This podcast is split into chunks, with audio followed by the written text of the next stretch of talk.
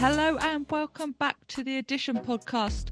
Uh, I'm your host, Charlotte Henry. I wrote earlier how kind of the first quarter of 2023 was a bit of a chaotic one for the media. Uh, and I think that's worth exploring a bit more because we've seen a lot of changes going on in the media industry. And I'm very pleased to have Adweek's Mark Stenberg with me. How are you, Mark? I'm doing well. Thank you for having me. I'm so pleased to have you back on the show. It's been far, far, far too long. Now, you've covered this in lots of different ways, but you wrote one particularly good story called "Publishers Pare Down Their Portfolios Following Pandemic M&A," and it's true, isn't it? Across tech, across media, uh, while we are all stuck at home with nothing else to do, uh, people involved in media M&A got very excited, didn't they? Got very busy.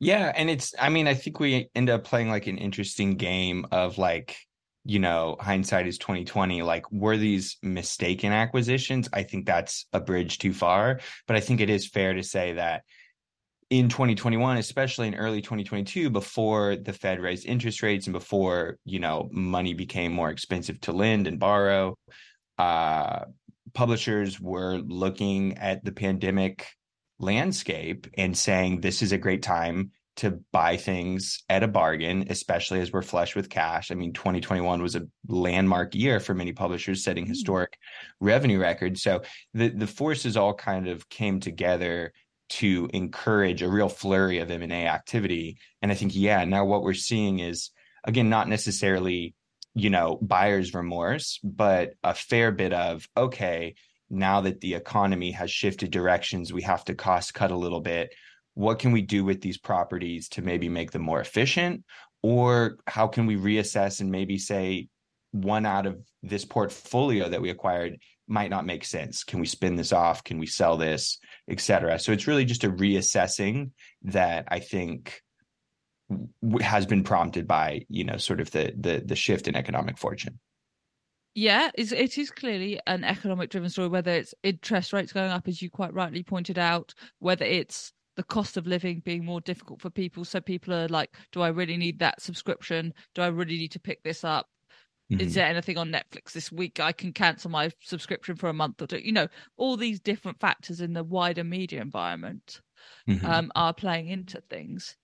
And I guess that puts strain across, that does put strain across the media industry and make them think, is this a property that I need to keep owning? Mm-hmm. I think mm-hmm. the other thing I'd like your theory on this uh, and it might be a bit of a basic one, but I actually think, you know, 2020, 2021, even towards, you know, throughout lots of 2022 in different ways, we were quite restricted in what we could do.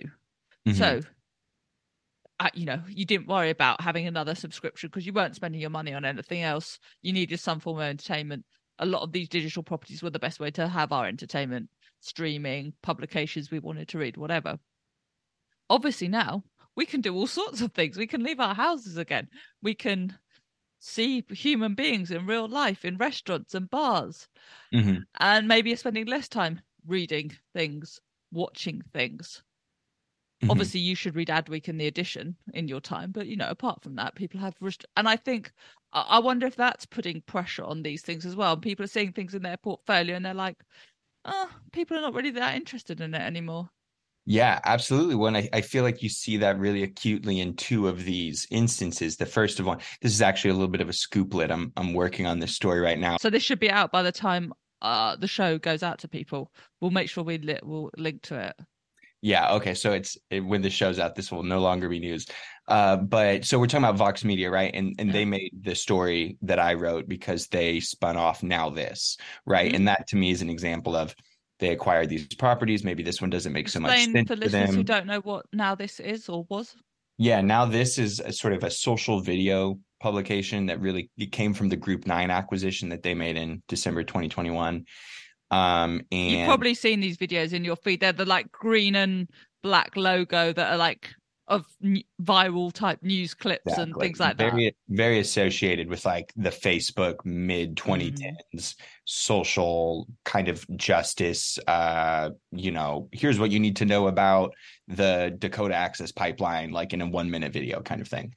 Um, so, but so they spun off NowThis. The news that is coming down the pipe next week is that they're also rebranding another one of their, or not rebranding, but adjusting the strategy of another one of the acquisitions that they got in that December 2021 buyout of a company called Thrillist, which is like I mean, it's actually kind of hard to put a finger on what Thrillist is, which is maybe why they're focusing oh, the problem, yeah, uh, focusing its its uh, mission a little bit. But they were saying it's a general news thing that was all about uh, kind of like what to do in your city uh, to a degree, but it had leaned a little bit too much into general interest reporting. Um, and now they've hired a new editor in chief, actually the former editor in chief of Mail Magazine, and they're going to change its direction to focus more specifically on being like a travel guide and telling you where to go and what to do when you're there. Right, which is exactly what you're saying. I mean, it's really in line with people are traveling again. Travel is one of the huge booming industries in terms of ad spend. Um, and a lot of publishers are saying, well, we need to have a travel property. Uh, and so for Vox Media, they're taking Thrillist, which was dipping its toe for sure with like city guides and saying like going forward, this is going to be our travel property. It pairs really well with Eater because uh, they can do, you know, when you're in Charlotte, like here's, you know, name pun, not when you're in Austin, here's where you can eat, you know, that kind of thing. Um, so that's a really clear example of them looking at like the times and saying, okay, like let's have go Hornets. Yeah. yeah. Um, and so then you have kind of the other thing here, uh, which is I think Recurrent Ventures. Mm. They spun off Saveur, which is this really great food property. Uh, and I think you have a little bit of that too, where I think they were happy having this like food property during the pandemic when maybe a lot more people were cooking and stuck at home, et cetera uh, now I think some of the food consumption patterns, at least food media, has shifted from what can I cook to where can I go eat. You know what I mean? And to get me the hell out of my kitchen. Yeah. So, you know, Saveur does both, and I'm excited to see how it's able to fare as a as a standalone company. But I do think that that also reflects the changing media consumption patterns of what we were interested during the pandemic versus what we're interested in now. That's just one of a number of factors I think animating some of these decisions. The other thing your comments highlight to me, and I don't want to go too much on this tangent, but I think it's important, is speciality and niches really matter. Hmm. Your example of Thrillist getting too much into general news. Well, that's a really hard game to play. You, unless you're the New York Times, unless you're, you know, The Guardian, whoever. I mean, you and I are talking the day after BuzzFeed announced a whole load of layoffs, and we, we should touch on that briefly in a second. But general news is hard to do, and it's even harder to monetize. Mm-hmm. Um, and so, actually, unless you're one of the kind of big players, sometimes being in a niche is much better online. And maybe some of these portfolio managers are realizing that that they've got to have a key property in those key niches as mm-hmm. opposed to trying to compete with the mega newspapers of the world. Yeah, absolutely. I mean, the trend toward niche is one of the prevailing trends of the last two years in the media industry. Absolutely. And it's definitely a corrective to everything that happened in the last decade, where the models of the BuzzFeeds and the BDGs and the Voxes and the Vices was we'll get a billion people to visit our website. They don't have to care about Vice. They just needed to come for this article and we'll monetize that with ads. And if we do this at enough scale, then the math will work out. And I feel like you had a number of threats basically upend that model and that line of thinking in the last two to three years. We've just seen those companies really come back down to earth in a serious, if depressing way. Uh, and you see a lot of the new media startups uh, you know, launching nowadays do start as super niche. They start like on email, they have 10 reporters, they cover very specific microbeats, they serve very targeted audiences, and then they build from there. Uh, and I feel like we're or, really... or they don't, and they they just dominate that niche. I'm thinking yeah. of the Ankler Sean McNulty was on uh, the mm. last episode, and you know that the Ankler by any stretch of the imagination is a fantastic business in its niche can is expanding, mm. but staying very much in its domain, in its world, and not trying to be what it isn't. And I think that for many publishers is the way forward, isn't it? Yeah. And it speaks to this other phenomenon that i think you know we've probably both read about and discussed a little bit which is this it the internet is shrinking. Traffic is getting harder to come by. Social platforms which were previously hoses for audiences just spraying traffic at publishers. Those are beginning to tighten up and the drip is beginning to dry. Uh, and then you have even search potentially coming under a paradigm shift and that's a massive source of traffic for publishers. So i think in light of that more more publishers are saying look if we can only serve a small audience let's quadruple down on the revenue that we can get from them. We'll have subscriptions we'll have events we'll have affiliate programs we'll have audio we'll have whatever. So even if we only get a million fans that'll be enough to sustain us and help us grow which is just diametrically opposite from the sort of mindset that that presided over the growth of the last decade. So well, all I could think of when you were talking about Vice is that amazing scene from page one um, with David Carr in the Vice newsroom, uh, just being like, why are you trying to take it? I mean, he wasn't being so dismissive, but he was like, you know, we've had people in these places for a long time. If you haven't seen page one inside the New York Times, it's great. And it's great just for that scene. Um, yeah. But yes, you're right that these niches are important. That this sort of quadrupling down, if you're going to do something, maybe we've gone from a thousand true fans to a million true fans. You need now, yeah, uh, which is kind of scary.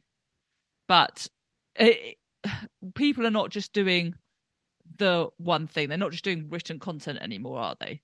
Uh, and, you know, talking of this portfolio, these portfolios within these portfolios, people mm. are going, okay, so we've got this property how do we get the most out of the property and the brand? Right? Mm-hmm. Mm-hmm. yeah. Know, they're going what's the podcast we can do? Who can host it? What's the youtube we can do? Yeah. What, uh, uh you know what products can we uh, push via affiliate marketing? Etc etc etc there i think your expression of quadrupling it down is quite right. Um do you think we're ever going to get that kind of flurry of m&a again? Is that just done now? Uh, people no, learn their lesson these these things are cyclical. I mean, I don't think that we're moving away from M&A as a concept, but a variety of economic factors have conspired to to have it be such that I don't think we're going to see that kind of activity for another few years. I was at a conference earlier this year where somebody was talking about this exact subject and they just said, you know, on the other hand, who's going to buy it? I mean, the money that was sloshing around in that mid 2010s is dried up to a degree. I mean, Silicon Valley is really starting to to rein back and be a little bit more profitability minded. And then the big players like the Disneys of the world or the Warner Brothers, the they all have debt sheets with billions of dollars of back pay that they have to get rid of. So they're not really in an acquisitive state anymore. And even the tech players, the Metas and the Googles they can't even really make acquisitions anymore because of antitrust scrutiny. So you have this issue where like the money's not really there, the interest isn't really there. And now we're starting to see some of this, like I said, you know, pseudo buyer's remorse of you have an entirely different financial situation where, yeah, the factors that allowed people to spend so freely have not just stopped, but almost reversed. And so, yeah, you have a lot of publishers saying, okay, well, we we have what we have how can we get more out of it be more efficient about it uh, and that's that's causing them to to take a hard look at their portfolio and make some some difficult decisions. I think we have to be blunt as well. There was a lot of rubbish out there. No but seriously there was a lot of stuff that was like not worth the time and money some of these the parent companies were spending on it. It was more noise than you know signal a lot of the time it was SEO driven to try and get the clicks and the revenue.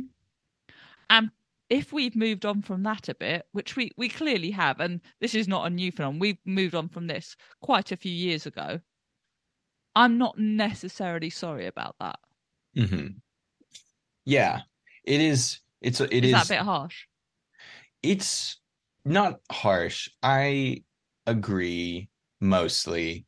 I mean, you see this last decade. I mean, again, there's so many different factors here that it's like difficult to pin this on one thing, but you have like consumer trust in news at an all time low. And mm-hmm. I think mm-hmm. that that's the result of a lot of things. But I think one factor that played a role in it was this massive proliferation of low quality content, uh, whose sole purpose in life was to be so outrageous that it attracted somebody to visit a website and generate some small amount of ad revenue. Uh, and I think that the internet landscape has shifted. Like we are saying, that traffic has kind of gone the way of the dinosaur. And uh, these publishers who were not really serving a core audience or really just provided very superficial, kind of lightweight entertainment content, we're seeing that that is going to have a lot harder of a time existing. And a theory that I've been kind of like shopping around. I mean, this is like challenging to see this because I can't really comment on what the news landscape was like before my time. You know what I mean? But like, yeah, and you're only 18, so you know. well, like, my understanding is like, what was the, I guess, you know, in the analog era when everything was a print magazine or whatever, like, you still had to have some defining point of view or some specific subject matter that you covered or you know there was still like a well, level there was still the general news brands you know the major newspapers.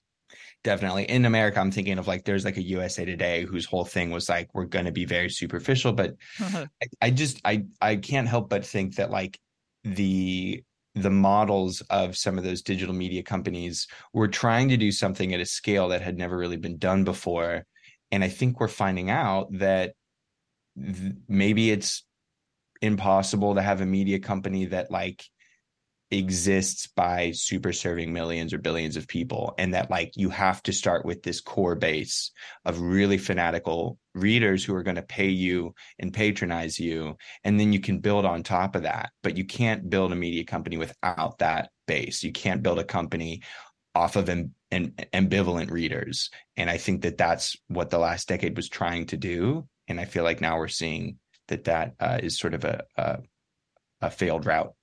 Yeah, uh, uh, we didn't really touch on, and we should, the point you made about search changing, because that's really important.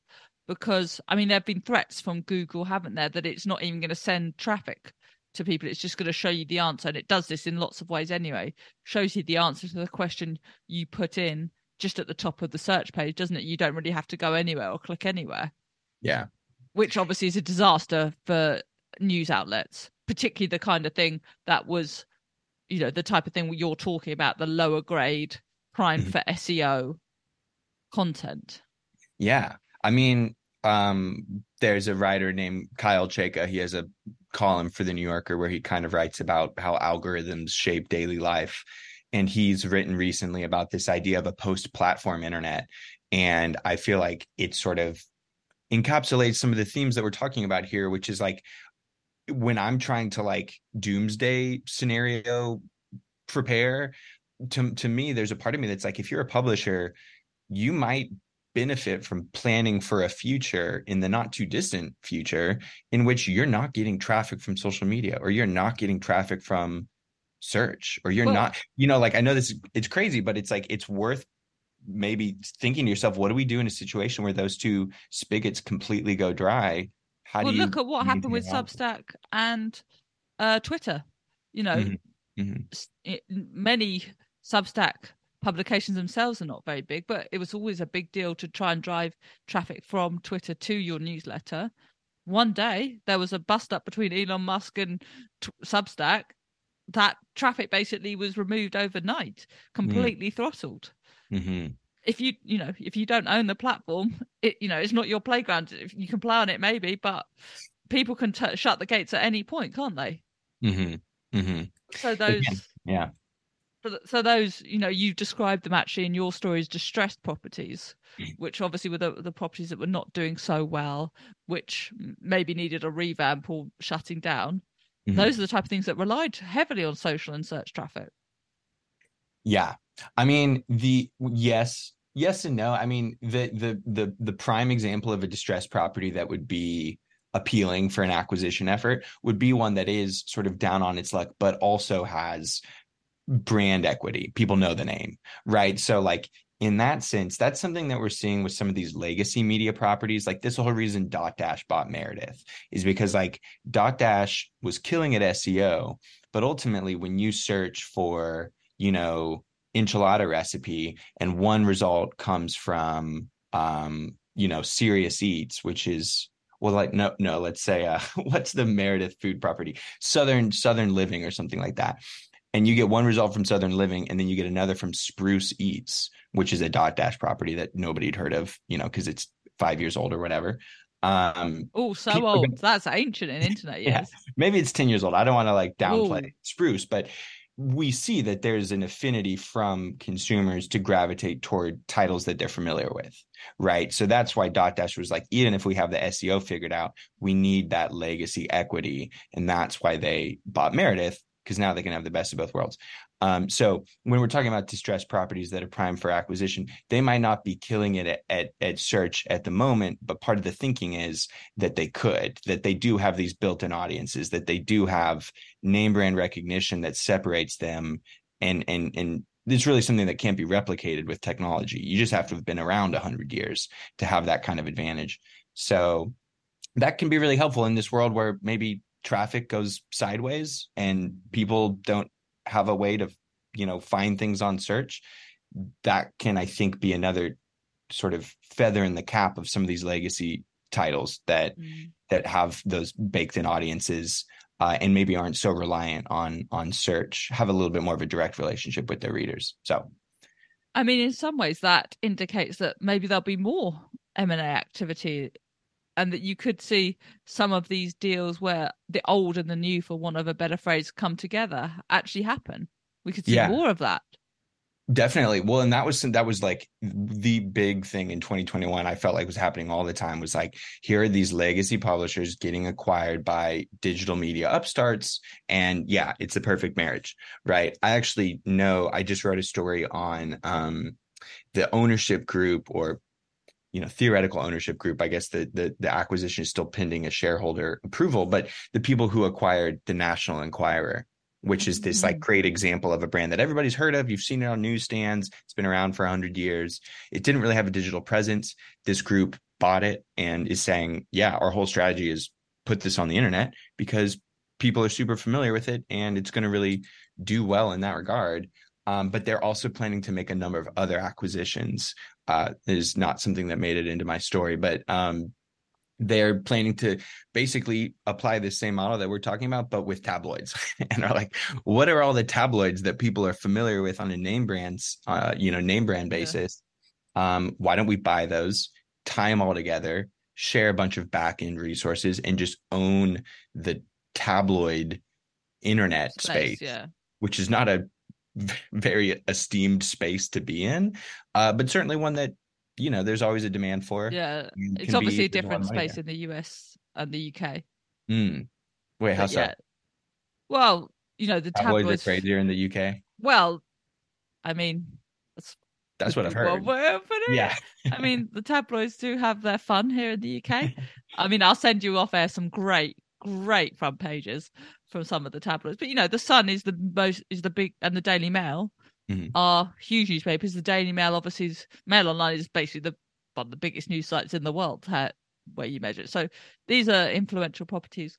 Um, I think we should give people a, a bit of a, a context of how crazy things got actually during the pandemic because you wrote in your story in the media and telecommunication sector overall deal volume jumped 48% in 2021 and overall deal value rocketed 83% to 941 billion dollars. That's a huge peak and a huge jump. Yeah. This was i mean to be very clear that first clause in the media and telecommunications sector that se- telecommunications is like sure AT&T you know those were the massive acquisitions where it's like 40 50 billion dollars that, that was one. data from KPMG wasn't it KPMG yeah yeah yeah so that unfortunately those two things got grouped together it was hard to find just media M&A uh, but regardless, there was a massive jump from 2020 to 2021. I mean, 2021, I think, is being in recent memory one of the biggest years for M&A, certainly in the 21st century. Um, so it certainly was a was a banner year, and I think people are. I always see it as where the snake sort of eats the big deer, and then you see the deer like going through the body of the snake oh. as it digests it. That's how I'm like. 2021 was eating the deer, and now we're still this kind of not the image we need on the Addition podcast. Kind of like you know the painful processing uh, part of the of the acquisition. That's where we are now, and that's why we're seeing um, you know maybe some of this being uh, reconsidered or reconfigured because yeah, it was Yeah. just massive. A lot, a, a big bite was was taken in 21 Yeah, people. There's a bit of gluttony, wasn't there, in the M and A space Hmm. during those years? Because, as I said, that was what people had to do. It was the spaces people were interested. in. Uh, we've talked about some of the older, quote unquote, digital media brands. I guess we have to end this conversation really by talking about BuzzFeed. Hmm. uh, BuzzFeed News, which, as I said, the day before we recorded this podcast, uh, we learned that it was shut, gonna shut down ultimately. Uh, it had closed already. BuzzFeed News UK was already no more, but uh, the BuzzFeed News, the main BuzzFeed News, is on its way to shutting down. I- I mean, it's kind of sad, really. It did some fantastic work. People think of some of the silly stuff on BuzzFeed, you know, the dress, the dress, uh, and some of the other stuff that was on that site. But there was some serious news done there. And what it was doing at the time was quite revolutionary in that it was on a site that was fun and had the listicles and the quizzes and everything else. And there was a hard news side to it. Part of me's kind kind of sad it's shutting down, but the other part of me hasn't looked at BuzzFeed News for years. So maybe that's kind of sums it all up, right? Yeah, I mean, definitely sadness and empathy are the first things because we're talking about a lot of people losing their jobs. I was going to bed. I mean, with the insider layoffs, I was going to bed Yeah. last night thinking hundreds of people lost their jobs today, just like me. And the reason I have a job and they don't have a job is just luck and, and situational happenstance. I was working at Insider before this. I very well could have been laid off had I still been there. Um, so it's just poor luck. There's really not much more to it on the journalist side. On the business side, um, yeah, you know, BuzzFeed News was, I think, the product of you know zero interest rate policy. Like in many ways, like we were discussing, like it had essentially one source of revenue, which was advertising. It's famously hard to generate substantial advertising revenues against hard news for a variety of reasons. They didn't have any sort of subscription product and they'd been cutting it year after year after year for the last, you know, at least 2 years. Um and so they weren't producing quality content at the kind of clip that they once were. You have that combined with the fact that the that the monetization is is weak and buzzfeed in general is under a microscope. Um so to a degree it felt a little bit inevitable but it's really one of those situations where it's like well i can't imagine that now buzzfeed is going to spring back to profitability in some insane way. I think the problems still plaguing buzzfeed are still plaguing buzzfeed. Now they've gotten like a little bit of a you know um what do you call that? The millstone around their neck is is a little bit lighter uh but i don't think that this really reverses its fortunes. And it's it's just sad. Hopefully something else is able to come out of this. It it really goes back to what we're talking about of like this model buzzfeed started with let's have a newsroom with hundreds of people and then just got pared down and down and down and down nowadays the model goes in reverse. Let's have a newsroom of 10 people add on to it when we're able to add on to it add on to it build into something sustainable. Um but Which is yeah, arguably a much better way of doing it. it is. It's maybe i wouldn't say it's easier um but No, it's but better, mu- it's better business fundamentals and it makes more common sense yeah to to build and not get you know ahead of your skis. Um so and puts the journalists under less risk. You know, if you're there, you're part of a small team trying to build a thing. Mhm. You're not perhaps some going to be vulnerable to layoffs in quite the same way. yeah You would hope. Yeah, one does just wonder like I don't think that all of these journalists now, you know, if you have two operations that were employing, let's say collectively 300 people got laid off, making that number up, you know, you it's going to take I can't do math. Um 30 different yeah. startups of 10 people to get back up to that number and you're not going to you're not going to see that. So it's it's challenging to see how we eventually replace all of these jobs at least immediately. Um, and so you could make the argument that as a whole, the news information ecosystem suffers uh, in situations like this. But you know, Yeah, because some some journalists will inevitably some properties will close, whether it's the kind of M and A type stuff that's you know the type of properties that have been caught up in the M and A uh, excitement that we've been talking about for most of the show, whether it's the older things like BuzzFeed, which had a, a news thing, a news operation, and then have had to shut that down. Uh, when all that kind of is happening, eventually journalists fall out the ecosystem, right? Which is, you know, some people just change careers, whatever, and that's Yeah. kind of sad. Right, we're going to end on a positive note. Can you see a bit of a? You said there was no kind of, you know, you think that M and A will be pared down, but can you can you see some good coming from that? Will we get more efficient, better run, producing better content news properties? Yeah, That's absolutely. the correct answer. Thank you very much. So, it's like, I think the the silver lining there's just an article I read in like Salon or Slate um that was like, you know, look, the last decade. I always remind people that like the news on the internet is a new phenomenon. We're going to look back on this hopefully if the world's still not on fire. We're going to look back on this several decades down the road and look at these days as the wild west of trying to figure out what kind of news model works sustainably on the internet. We spent the last decade trying one thing out. Uh, I think that we have now seen that that's not going to work. And we had the financial situation that was uniquely positioned to infuse these startups with billions of dollars in capital. We found that they weren't able to really turn that into a sustainable recurring audience. Now we're trying a different approach. I think it's smaller, it's more targeted, it's more fundamentals oriented.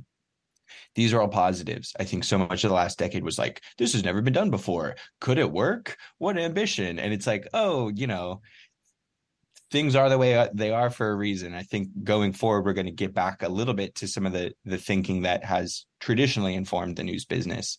Uh, even though, unfortunately, thousands of journalists had to lose their jobs for the industry to kind of like learn this lesson. Um, I think we're going forward a little bit more clear eyed about what works and what doesn't work. yeah, and we see in tech and media as well that sometimes these things lead to a lot of creativity and some of those who've lost jobs in one place come together and build something new and exciting. So there's Yeah. which can then be swept up by mergers and acquisitions. And then anyway, no, we're ending on a Yeah. we're ending on a positive. Mark, it's been great having you back on the show. Where can people keep up with all your fantastic work? I would say Twitter, but who knows if it'll still be around in a week. Uh, but I'm on I'm Mark Stenberg three on Twitter, and then you can follow me on on Adweek, uh, rec- reporting on the media industry. Uh, I'm at Charlotte A. Henry on the Twitters, hopefully. Um, obviously, if you're listening to me on Substack, I hope you'll subscribe to the newsletter. Why not share it and bring someone else into the Addition community? That's obviously at theaddition.substack.com. You can also listen to the show wherever you get your podcasts. Uh, Mark, thanks again so much for joining me. I'll see you all next week.